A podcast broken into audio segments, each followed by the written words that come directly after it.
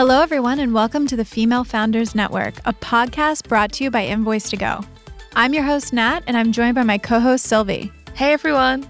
We record our show in the Forbes Street studio in downtown Sydney, Australia, but we bring guests from all over the world. So you'll hear people from the US, the United Kingdom, Europe, the Asia Pacific, anywhere that we find women who lead and inspire others. This is a great podcast for women who are navigating business ownership, leadership, or just life. Each episode should connect you with someone else's story, but also leave you with practical tips and advice that you can use in your own life and in your own business. Hi, guys. Today we're speaking with Mugdha Hedaoo, an engineer turned cosmetics entrepreneur who launched her unique line after quitting her day job to spend time with her children. In this episode, Mugdha will talk about why it's important to sell yourself and validate your problem statements, as well as offer advice on how to overcome postpartum depression and build a new business all in one. If you want to connect with Mugdha and other entrepreneurs like her, please open your Facebook app and search for the Female Founders Network to find our group. It's an incredible place of all kinds of resources and inspiration for women. We hope you enjoy the episode. Hi, Mugdha. How are you today? Hi, I'm great. Thank hey. you for having me here. Oh, thanks for calling in. Yeah, glad to have you. Um, so you are calling in from far away, but you're from even further away. So do you want to tell everybody where you're calling in from and where you're from originally? Yes, sure. So I am calling in from Singapore, and I'm originally from India, Bombay, uh, Mumbai, as they call it now.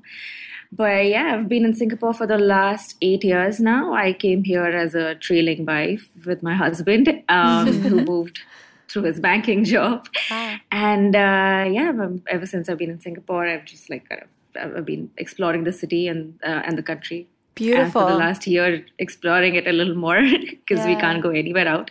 You know, so, yeah. fun fact: I actually also call it Bombay because I had, I I lived in India for a couple months back in like 2017 and oh, um, oh, wow, okay. yeah, and and Goa, and everybody there calls it Bombay. Nobody yeah. calls it Mumbai. Yes. and so, I'll so when like, we oh, were Bombay. growing up, yeah. yeah, yeah. When we were growing up, it was Bombay, and then I think I was uh, about sixteen or seventeen when uh, the transition happened to Mumbai. Yeah. So it's a little difficult for me to still call it Mumbai. Yeah, yeah, and like for us Americans that are listening, it's like if they were to change the name of New York City. Yeah. Like it's like yeah, yes. we would all just ignore it. why, why did they change the name? Um, so it was uh, always called Mumbai before uh, the Britishers came in. Yeah. Mm-hmm. And when the when, when when we were colonized by the British, that's when they changed it to Bombay. Mm. So uh, after independence, uh, you know, basically a lot of governments tried to kind of move it back to Mumbai, but it was officially done. I'm not sure the exact date, but yeah, some somewhere in the early 90s. Beautiful. Yeah, huh. so we moved back to Mumbai. Interesting. interesting. So you're yeah. going yeah, back so to the heritage, yeah. really. Exactly. So a lot of cities around India actually have uh, gone back to what they were called pre uh, the colonization. That's good. Huh. Yeah, that's nice to, mm. to hear that. So, what was it like growing up in Bombay? what was that like? yeah. Um, so we didn't have uh, devices at that point in time, right? So it was, uh, and and I come from a pretty middle class family in in Mumbai. Mm-hmm. Um, so we lived in these this apartment building with lots of kids, lots of festivities like around. So it was amazing because we had this small little group of friends who used to mm. hang out every day. Four o'clock it was like as as soon as the clock ticked four, we had, we used to head down um, to our sort of little compound and play games yeah. and then come mm-hmm. back up only at eight o'clock. So lots of outdoor time, um, very bustling like city, uh, super chaotic. Yeah. Uh, so as I was growing up, I was kind of trying to make sense of all of these different cultures around me because I come from um, what Mumbai was initially before the British came in, which was like Mahara- Maharashtrian is what they call it. Yeah. So I come from the Maharashtrian heritage, mm-hmm. but because Mumbai is like a port city. Mm-hmm. It it's kind of like this melting pot of a lot of people around India who used to kind of set up businesses there. So eventually, it became this huge colony of people from all around India. So we very cosmopolitan. So it was really nice to grow up in Bombay because we learned so much about different heritages, different cultures, and I yeah. guess that kind of gave us a lot of perspective in life as well. Yeah. Yeah. It's also like, I mean, the India as a whole has changed so much in, in the past several decades. Do you want to talk about how that affected you as well? Um, yeah. So, I mean, I've been in Singapore for uh, almost a decade now. But, Yeah. Um, yeah, as I was growing up in India, I, I think I was in that transition time for especially millennials, right? Like when we, when I was about 17, 18, it was when sort of Google uh, took over the world. Uh, before that, it was pretty much going to libraries and stuff. So I've, I've, I've seen the influence, the Western influence in uh, India, and especially like cosmopolitan cities like Mumbai coming up in uh, late 90s. And that sort of uh, changed the vibe of the city quite a bit. Like we were. Um, it was like a confusing time for a lot of people because the parents come from um, the generation before us uh, who weren't as exposed to the Western culture, and then the kids were kind of just rushing to grab that culture on, right? Like, Yeah. um, and that, that the mismatch was so huge. So the, the generation gap was immense uh, Yeah. in, in that time. Uh, but I, I, especially from my parents, that it, it was just amazing for me. Now that I think back and I look back, that I have my own kids, for them to adapt so amazingly and so fast uh, to the pace at which we were growing. Yeah. For them to have taken a step back and say, "Oh, it's okay. You can go out at night and come back at 3 a.m. It's fine." Yeah. but Yeah. I can now imagine how difficult it would have been for them at that point in time. Yeah, with their Um, beliefs. Yeah. I think that happened like to a certain extent all over the world with millennial Mm. the millennial children of baby boomer parents, if you will.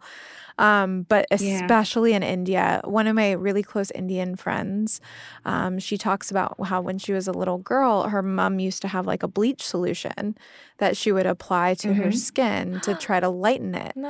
and it was it was a it, it's a very com- or it was a very common practice um, to lighten you know a little girl's skin That is true. yeah and Yes, and then once she got older she's like in the sun and she's like really enjoying her natural skin tone Yeah. you know and like Yeah, yeah. deepening her natural skin tone which is beautiful Yeah. and I, it's like it's so interesting how the world uh, culture in India changed so drastically in the, that time period. Is that um, still Absolutely. something that is uh, in kind of Indian fashion and culture? The wanting to like have lighter skin, or uh, has that kind of moved on now?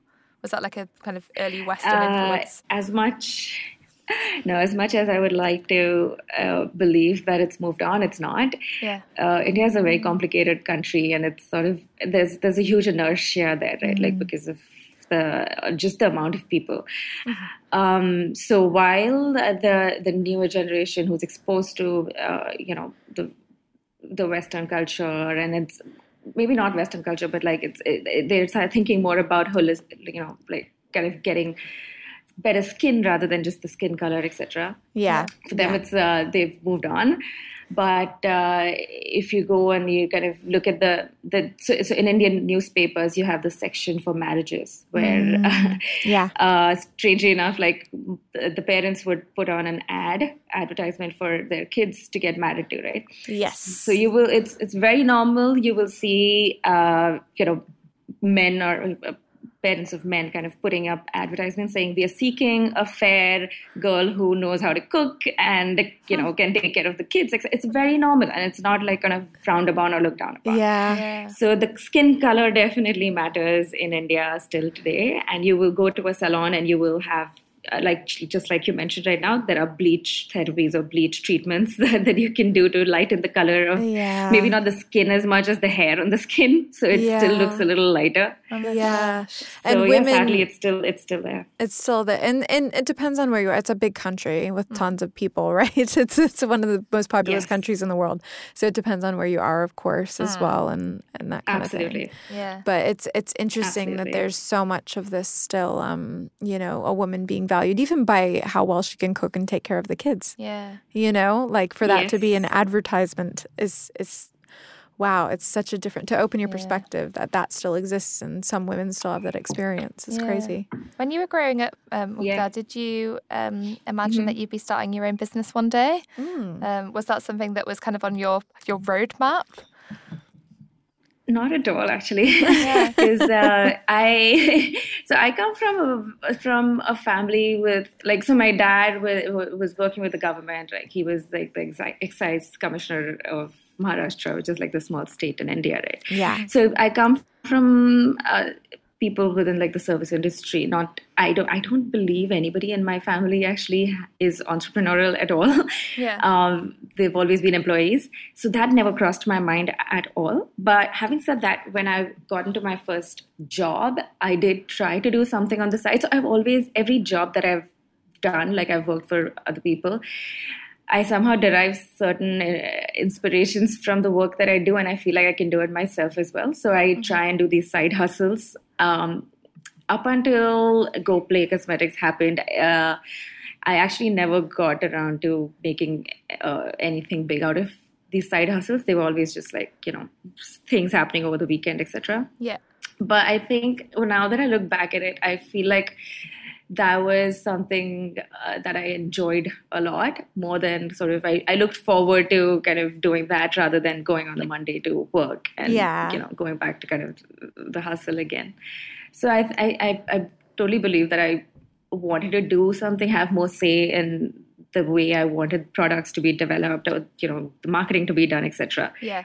So yeah, I, I guess it was there somewhere, but I, I don't come from um, business sort of family. Yeah. So I probably didn't know how to do it. Yeah. so how did you how did you get from there to to where you are today? What happened? Right. Um, so I am an engineer uh, mm-hmm. by education. So I, I, did my engineering from IIT Bombay. Mm-hmm. Uh, after which I was uh, working with this IP um, practice. So it's it's it's a, it's a law firm, and they have an IP arm. So I was drafting patents for IBM, Motorola, Nvidia. So so pretty much on an everyday basis, uh, I was interacting with a lot of innovators and kind of understanding how to you know protect their IPs. Um, so that was like the first two years of my career, and after that, I kind of worked with Directi, which is another really big uh, tech company in India. So I was doing partnerships for them as well. And uh, then I had my first child, and when he was just four months old, we moved to Singapore, and I moved here with my husband.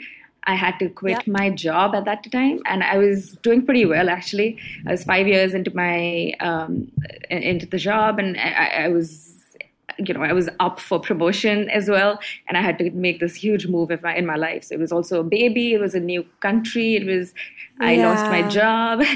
Um, and well, Singapore, and your identity. Was it like identity. was it like giving up? Yeah, mm. like part of your identity. Like I can't. What was that yeah. like? Can we just like pause there for a second? What was it like to like give up this career that's like budding and thriving to like follow your husband and be like a, a mom you know? Yeah. what's that like? it was very difficult.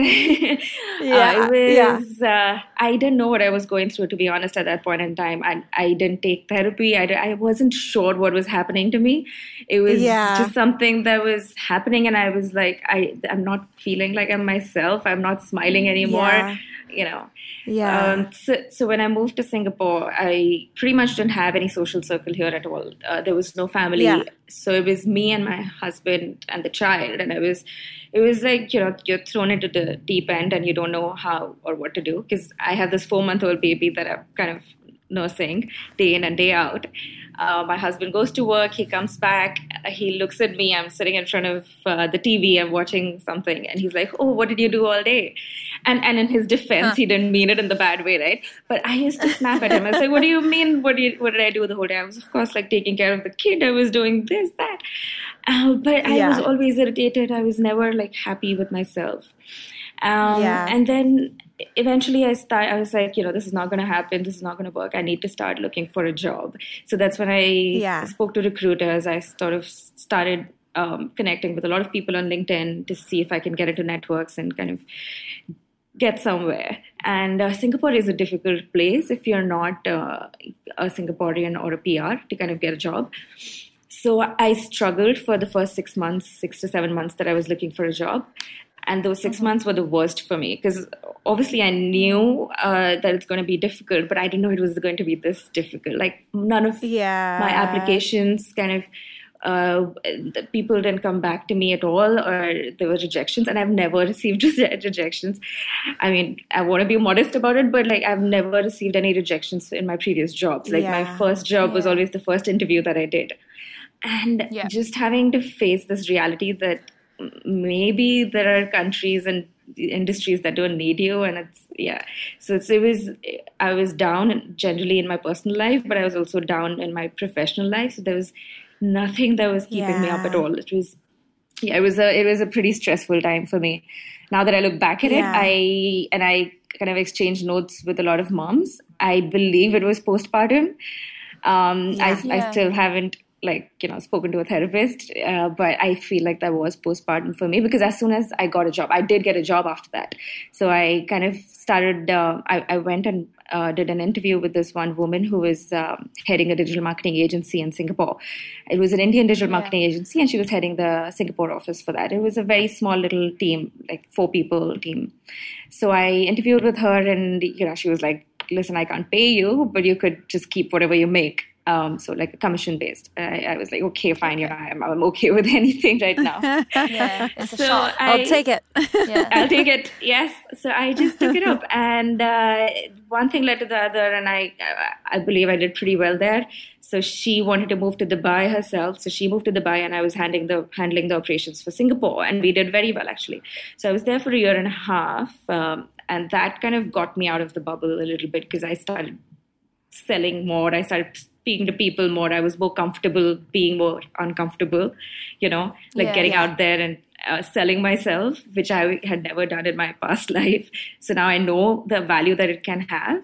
Just talking Mm. good about yourself to other people, like it's not a shameful thing to kind of sell yourself. It's absolutely required. Yeah. So, so that's something that this entire experience taught me. That don't underplay your experience, don't underplay yourself. Like go ahead and talk about yourself Your with other people. Yeah. Yeah. Was that cultural? Like, did you, would you say? What would you like? how- Why did you have to get over it? Um, I guess it was cultural, and also because, like I said, it, I, w- I don't come from the side of uh, you know like a business uh, side of um, Yeah, okay. community at all. Uh, Yeah. So we, my dad has been an employee all his life. My the people around me have always been employees, right? So it was, uh, and I've never seen anybody around me being so outrightly, you know, like kind of selling themselves. Like it's it's always been easy and coming yeah. from a, okay. yeah, and I come from a premium institute in India. Um, so jobs were coming to us rather than we going to jobs. So I guess we lost out on that, right? Uh, kind of going outside and selling door to door sort of experience that I think teaches you a lot in life. Um, Yeah. so that so this experience taught me a lot and then after that i moved to cialfo which is an early stage ed, uh, edtech uh, startup so I, I was doing marketing for them for a couple of years and that taught me a lot again so i was handling their growth in marketing after yeah. which i took a nice. Yes, I was there for like two years, two, three years, I think. And then I took a break because I had another child and I wanted to be with the child again. So I think this whole dilemma, motherhood dilemma, is something that pretty much everybody goes through. Uh, Yeah. but I decided to take a pause in my career uh, each time I had a child because I wanted to kind of do justice to that side of uh, my life as well. How much time did you take off?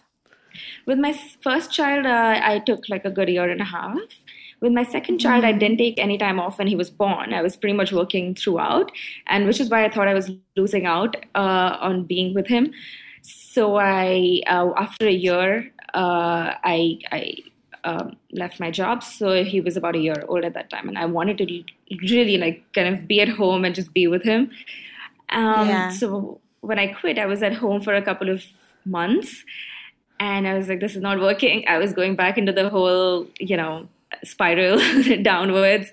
As soon as I Yeah. kind of stayed, started staying at home and being around kids, and my I saw my husband going to work, I was like, this is not for me.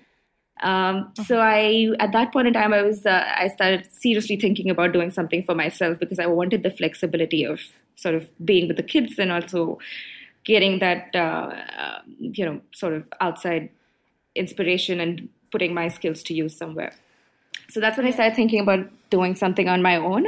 And we took a couple of vacations as well. So I have always been inclined towards cosmetics. Like I did try getting into Estee Lauder once uh, and Condé Nast as, as well.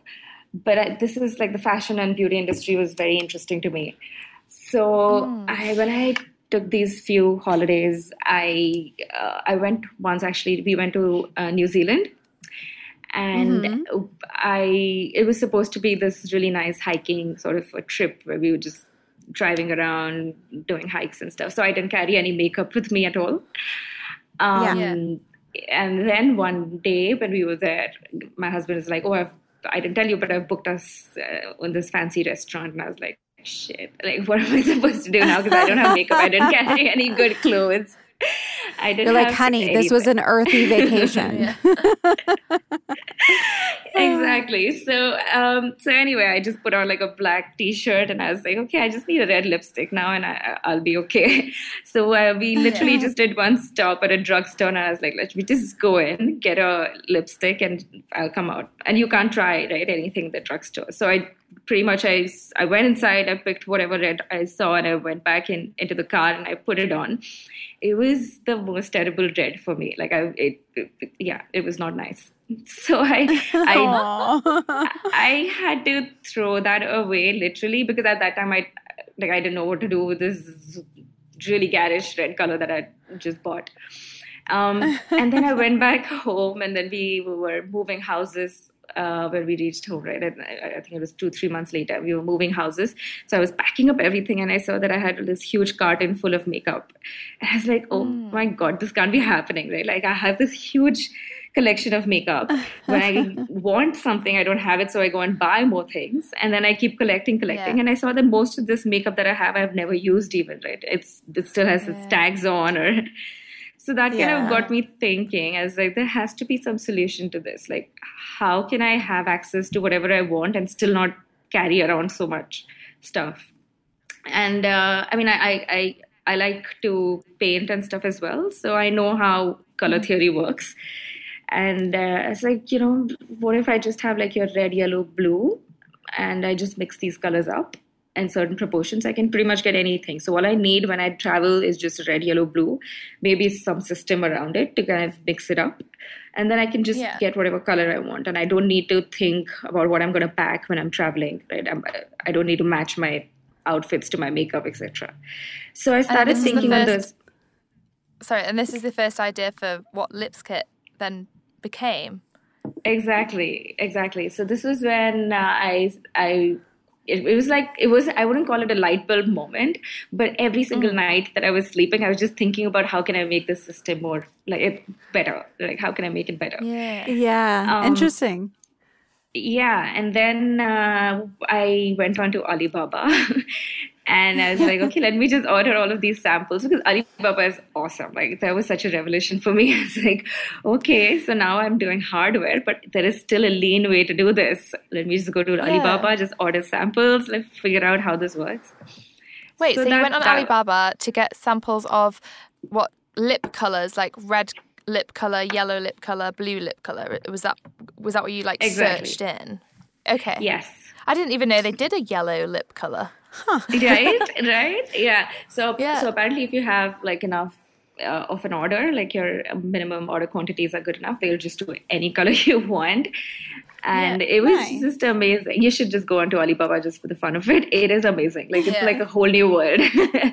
Yeah, so yeah so i went onto alibaba and i kind of got uh, started getting samples of these colors but as well as uh, some sort of apparatus to dispense the colors in accurate quantities because of course you can do it with syringes right but it's not Mm-hmm. pretty so how i was thinking Mm. about how can i make it look pretty as well like i can't go around carrying syringes so like a uh, consumer friendly like container consumer friendly color. Yeah, and Yeah. yeah, and at that time I was just looking for myself. Like I wanted to build a system for myself. Ah, Um, gotcha. And, yeah, and I was like, how can I do this? So Ali Alibaba, AliExpress, sort of kind of they were the first uh, stop for me, and then. Um, what I did was I actually gathered a few friends as well because this is so when I started building the system in my head, I, I was like, maybe there is a market for it. Let me figure it out if there's a market for this. So I Yeah. gathered like 10 friends and, I, and we did this dinner party, lipstick party. Uh, so I literally actually glued five syringes together and I had uh, five lip color lip lip colors in those syringes, like red, yellow, blue, white, and black. And I created recipe sheets for each of uh, the 10 friends. And I said, now you go ahead, just go crazy, create whatever lip colors you want and take it home. So that's what we did. It was a really nice wine and dine party with. Yeah.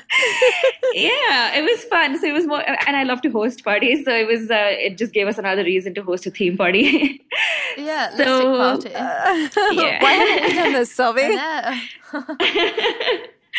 So so that's uh, that that went really well. And uh, then the, the men joined us and they did a little lipstick session as well. Um, and then um, after that i was pretty confident and i had like a little questionnaire for people to fill in. So i was like okay maybe this could work but these were just friends telling me this is awesome. I can't believe friends. So i needed to get some validation from people who didn't know me at all so that's when I sort of uh, went onto Facebook groups. So there are these expat Yeah. groups in Singapore, which are just amazing. Like they're lifesavers. So you go into Yeah, these yeah. Facebook groups and you just ask people, "Hey, I want to kind of treat you to cro- coffee for like a 15 minute chat," and I literally got like more than 50 responses. Uh, so that was amazing. So it was 50 Starbucks coffees that I had to give away in return for 50 uh, interviews with people.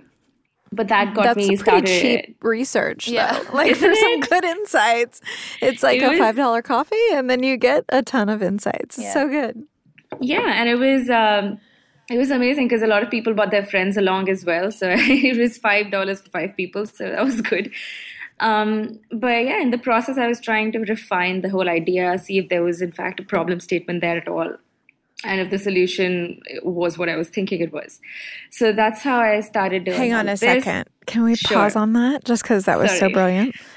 So you fell in love with the idea, but you then validated if there was a problem statement. Mm. That it, what do you mean by that? Can you just explain? Because we have a lot of of women entrepreneurs with different ideas in their heads about businesses they want. So how? What is a problem statement, and mm. why did you go back and refine it for everyone listening? Yes, um, good question. So the problem statement was again this this uh, idea came from my personal pain point. So my personal pain point was that I had so much uh, makeup on me, but I never ever ended up using all, all of it, and I wanted to kind of become more sustainable, right? So the whole problem statement was how can I have access to all of these colors without actually having to go and buy these colors. So that was a Yeah. very simple problem statement. I wanted to cut down on waste, uh, but still have access to uh, possibilities.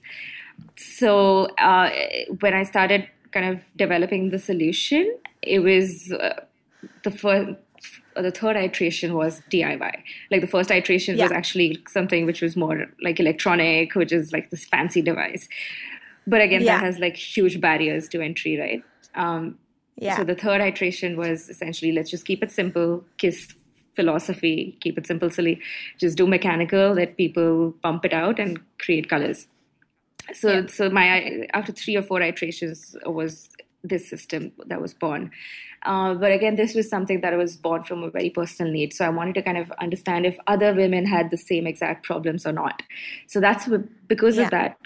And this, the, while the investment wasn't as high as I thought it would be, because I was going very lean, I was sourcing um, components that were already on the market and creating a system around it. So it wasn't as expensive, to be honest, uh, because I wasn't developing everything from scratch. But I still wanted certain amount of val- validation before I put in that 20k, you know, into into the, the product development. So when I went out and I interviewed all of these women, I was I kept my questionnaire extremely open. Uh, it was just to try and understand uh, if if first of all you know do they like the process of buying makeup or do they like makeup because if they like the process of buying makeup then basically there is no invention right the solution doesn't match that problem Yeah. because if they're still Yeah. going to go to a sephora and spend that money even if they're not going to use that product it's it's immaterial if i give them a product which can create so many colors so i was trying to Because they're buying if- the experience. Yeah. They're buying the yeah, yeah, experience. yeah. Yeah, yeah. Okay. Yeah. Gotcha. So, so my questionnaire in that sense was very open, and I did obviously get a lot of help from friends who are into product development to create this questionnaire. So I reached out to my network to figure out if I'm doing this the right way. Um, so I created a questionnaire, and I kind of got inputs uh, for uh, you know, like validation. And my, I went in with a hypothesis and I figured out if this is right, this is right, this is right. And then there are certain things that I validated uh, which was wrong as well. Um, so when I went back to the drawing board, I put all of this into perspective and I realized that, hey, you know, this solution matches the problem. There, but there was only so much I can do to validate. I've already asked 50 people. Now, uh, my best validation would be when I get outside, ask people to buy it. Like when Yeah. people start buying this product, that's when I know it's actually That's really validation. valid. Yeah. exactly. uh, in the hindsight, I could have done it. Uh, you know, could have done pre-orders or something, which I didn't do. Uh, I believe that's something that I have learned from my um, experience. But I, what I did at that point in time was I just started an Instagram account. Uh, I started doing teasers around uh, the the product concept, and you know, I started getting more. Uh, traction from Instagram. So at that point in time, even before the product was released, a lot of people reached out to me and hey, you know, started telling me "Oh, this is amazing, this is what I lead in life. So that again sort of kept pushing me. And I think my biggest sort of uh, you know thing to do and uh, at that point in time was I, I kept actually pushing the date of release because I didn't know if I was personally ready to release it. And then there was this one message that I got from a lady on Instagram saying, When are you going to release this? Just tell me already. And I was like, Okay, now I just have to put a date to it because I can sit on this forever just thinking, Is this okay? Is this going to work or not? Or I can just put a date on it. So I literally just put a date on it and I did not even think about it. It was like a two weeks away and I put a date on it and I said 25th July. That's when we launch and we start shipping it out. And then I started working backwards from that time, right? Like now it was out Yeah. there in the world and now I did not have any excuses at all. Now, now I just That's had to kind good of tip, actually. Yeah. Yeah, so you just Ha- having that a- date. yes, Yeah. you just have that date, and that's what I do now. Actually, now every time I have Yeah. to do something, I'm thinking. I realize that I'm thinking too much about it. I just put a date on it, and I was like, now we'll see. Now we just have to work Yeah. backwards. Otherwise, No, it I doesn't still get done. Yeah. Tell someone Yeah. the day.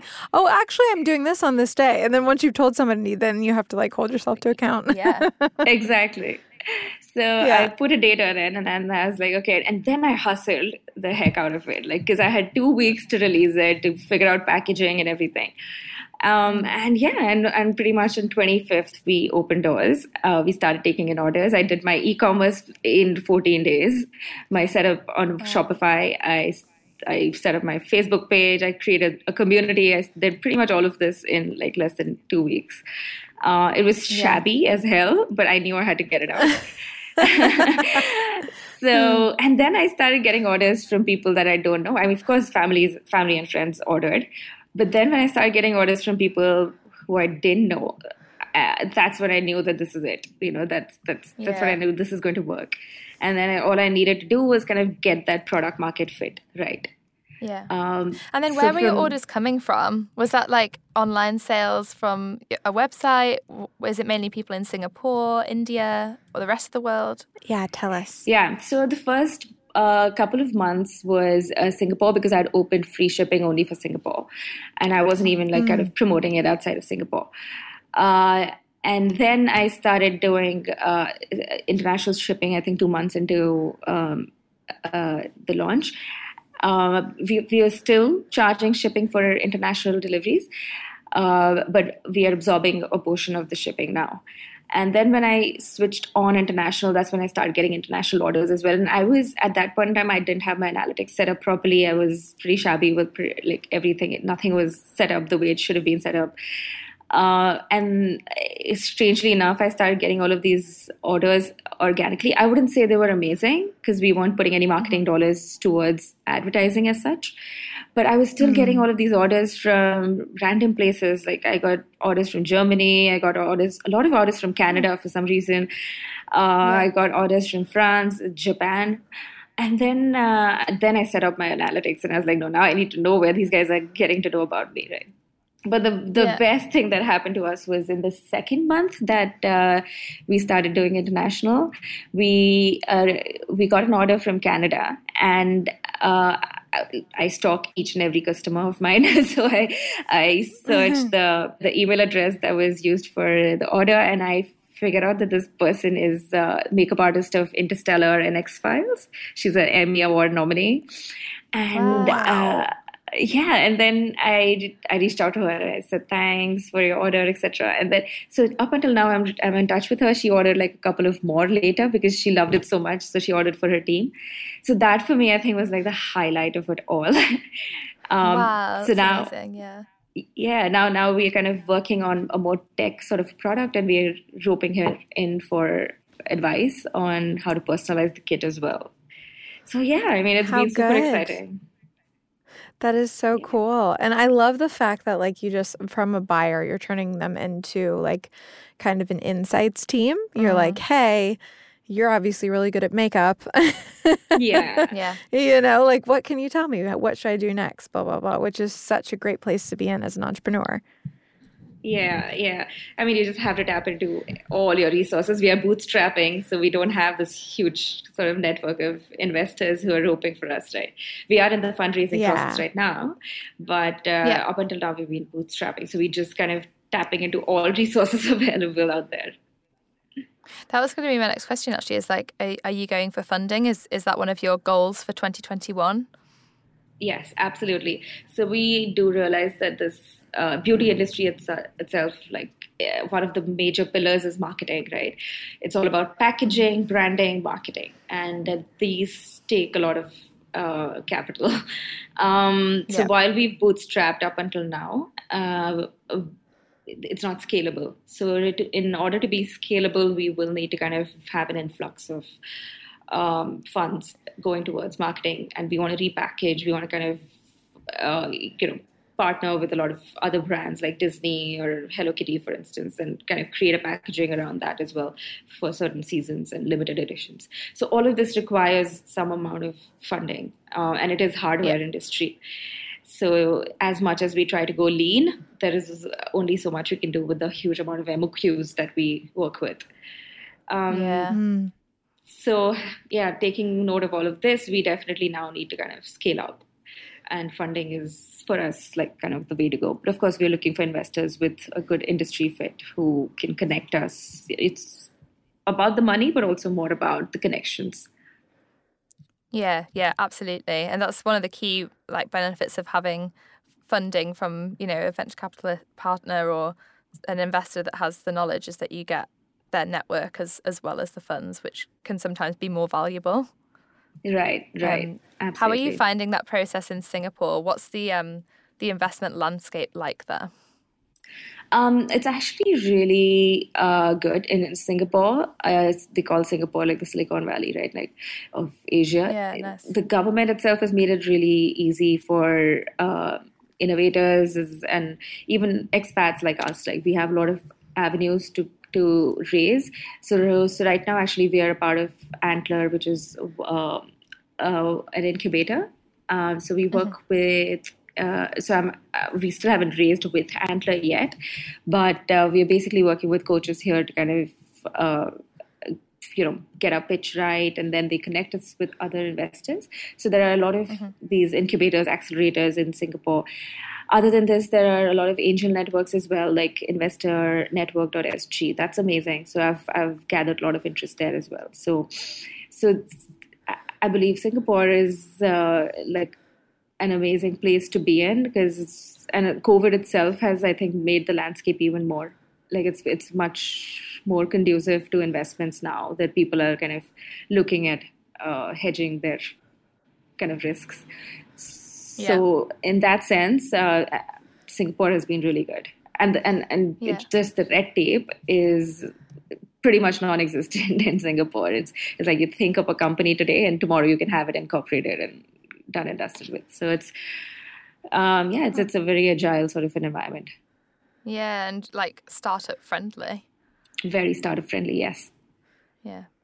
Oh my god, that's so exciting. So, what does the future of Go Play Cosmetics look like from like 2021 onwards? How do you see yourself in five years? What's your vision? Um, right. So up until now, like last year, we launched our lips kit. So that's basically for the just for the lip vertical. Uh, we are looking at now launching a personalized version of the lips kit. So, so the current one in the market basically is uh, a generic uh, color tubes inside. So you could get pretty much any color, uh, but you will have to kind of figure out how those colors work for you.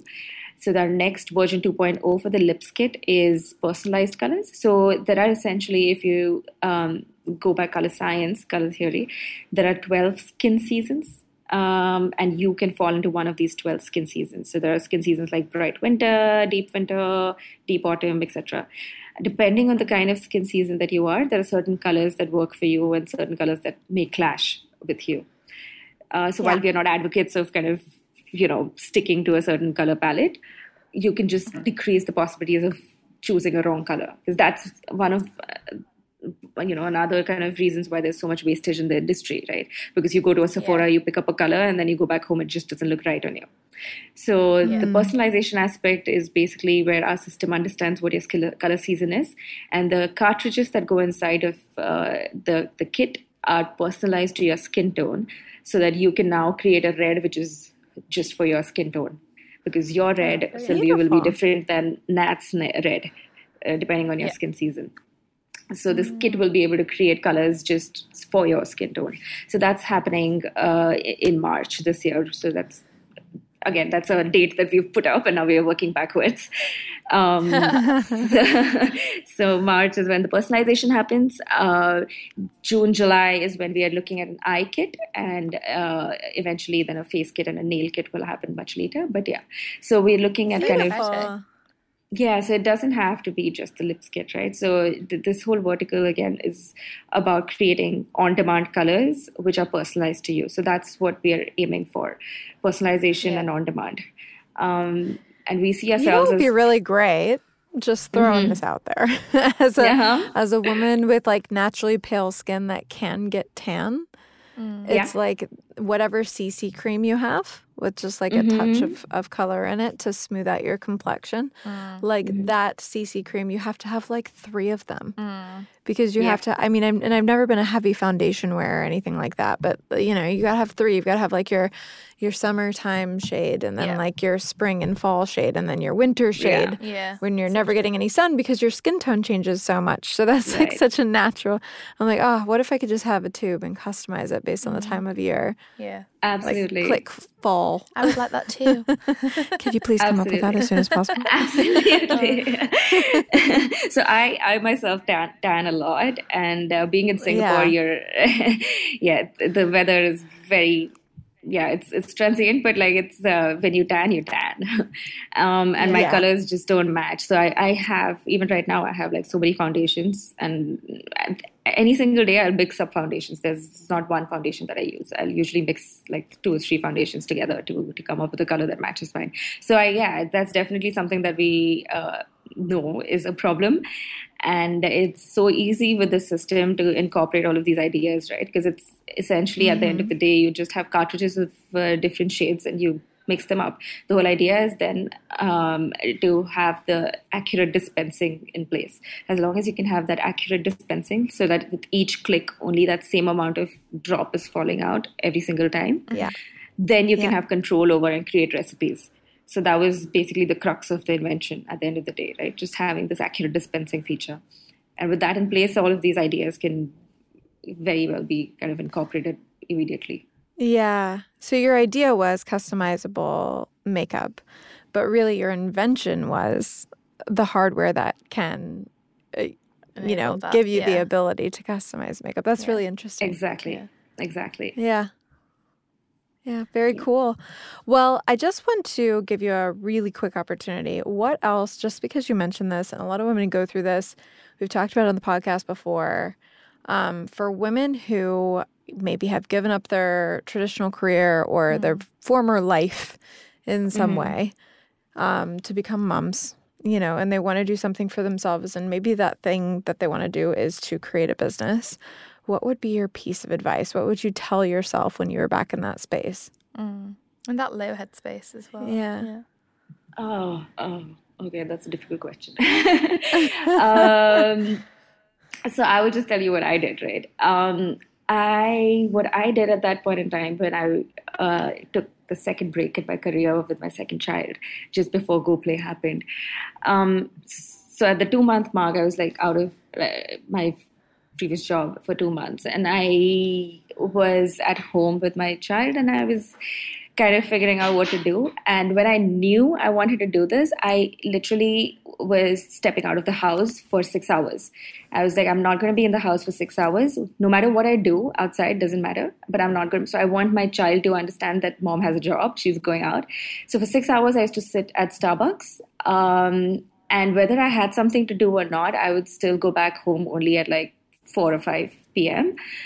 Uh, yeah. So that became a habit for me. Uh, and mm working from Starbucks was amazing again, right? For uh, because everybody's working from Starbucks, it was it was like a co-working space in, of sorts. Um, so I used to go to Starbucks, and I created this discipline for me that I'm going to uh, do certain things in these six hours, and then head back home. And when I once I'm home, that's it. I'm with the child, with the family. Uh, so I created this sort of discipline for me where it's six hours of you know sort of hardcore work and then going back home and family time um, yeah. So I think that getting that discipline in place is important, also for yourself, but also for the family, so that they understand that you know there is a family time and then there is mom's me time, which I cannot yeah. kind of intrude into. For me, that was uh, that was definition of balance, right? I wanted to give mm. some amount of time to myself as well, and have that family time. And the second thing, like I said again, like just creating these uh, goals for yourself, and the goal is better if you tell other people. So I created these goals for myself and I shouted them out loud. So I used to write mm-hmm. on LinkedIn, I used to tell people. So but before I made a visit to China to meet my manufacturers, I didn't even have that plan in my head. But I was uh, speaking to a lot of people and I, I just used to go and tell them, hey, I'm going to China to meet my manufacturers. And uh, because I was telling them so much, they kept kept me in check. So they kept asking me, "Oh, when are you going? When are you yeah. going?" and I was like, "Oh, okay." now I'm doing my ticket now. so it was a lot about sort of shouting it out, like telling people about what you're going to do, so that you can then it, it keeps you disciplined enough to deliver. Uh, yeah. But that worked for me. I'm not sure if it works for everybody, but that definitely helps me sort of um, have that discipline uh, sort of life and create that work life balance because I tell other people that I'm going to do this at this point in time, and then I I personally feel obliged to deliver. Yeah, um, I mean, maybe sometimes like the point the I think one of your points sometimes the way to get past a, a hard place is to just force yourself out of it. Mm. And that's what you did. You yeah. you kind of put a drew a line in the sand, and you were like, "Nope, this is the date. I'm launching a product. I'm doing something for myself. Yeah. I'm going to Starbucks to work, even if I spend that time just googling things." yeah. you yeah. know yeah and then when so you're good. obviously outside and you're in that headspace you won't do anything other than like uh, you know do your work or do something to kind of accelerate that you won't be like shopping yeah. outside so yeah Nice. Mm. So good. Well, thank you so much. This has been incredible. Yeah. Um, it's you. such a good idea. First of all, yeah. the the process that you went through to actually bring this thing to life is amazing. And Thank yeah, you. so inspiring. Thank you so much for coming on the show. Thanks, Nat. Thank you, Sylvie. This was amazing. I feel like I've spoken for the rest you. of the week. so, um, if someone wants to shop your product, where can they find yeah, it? Uh, they can go on to goplaycosmetics.com and just order their kit online. It'll be delivered Beautiful. within the next seven days. Yep. Beautiful. So good. Okay. Well, we have uh, connected with you on every platform. So please mm-hmm. do keep in touch. And yeah, have have a good day. Stay safe out there. Thank you. See you. See you guys. Bye. Bye. Bye. This podcast was brought to you by Invoice2go. We're an invoicing and billing app that helps business owners work and get paid from anywhere, at any location around the globe. And we're helping close the gender based pay gap. Because the current US gender based pay gap sits at around 19%, listeners of the Female Founders Network podcast will get exactly 19% off of any subscription. Just use the code EMPOWERWOMEN at checkout.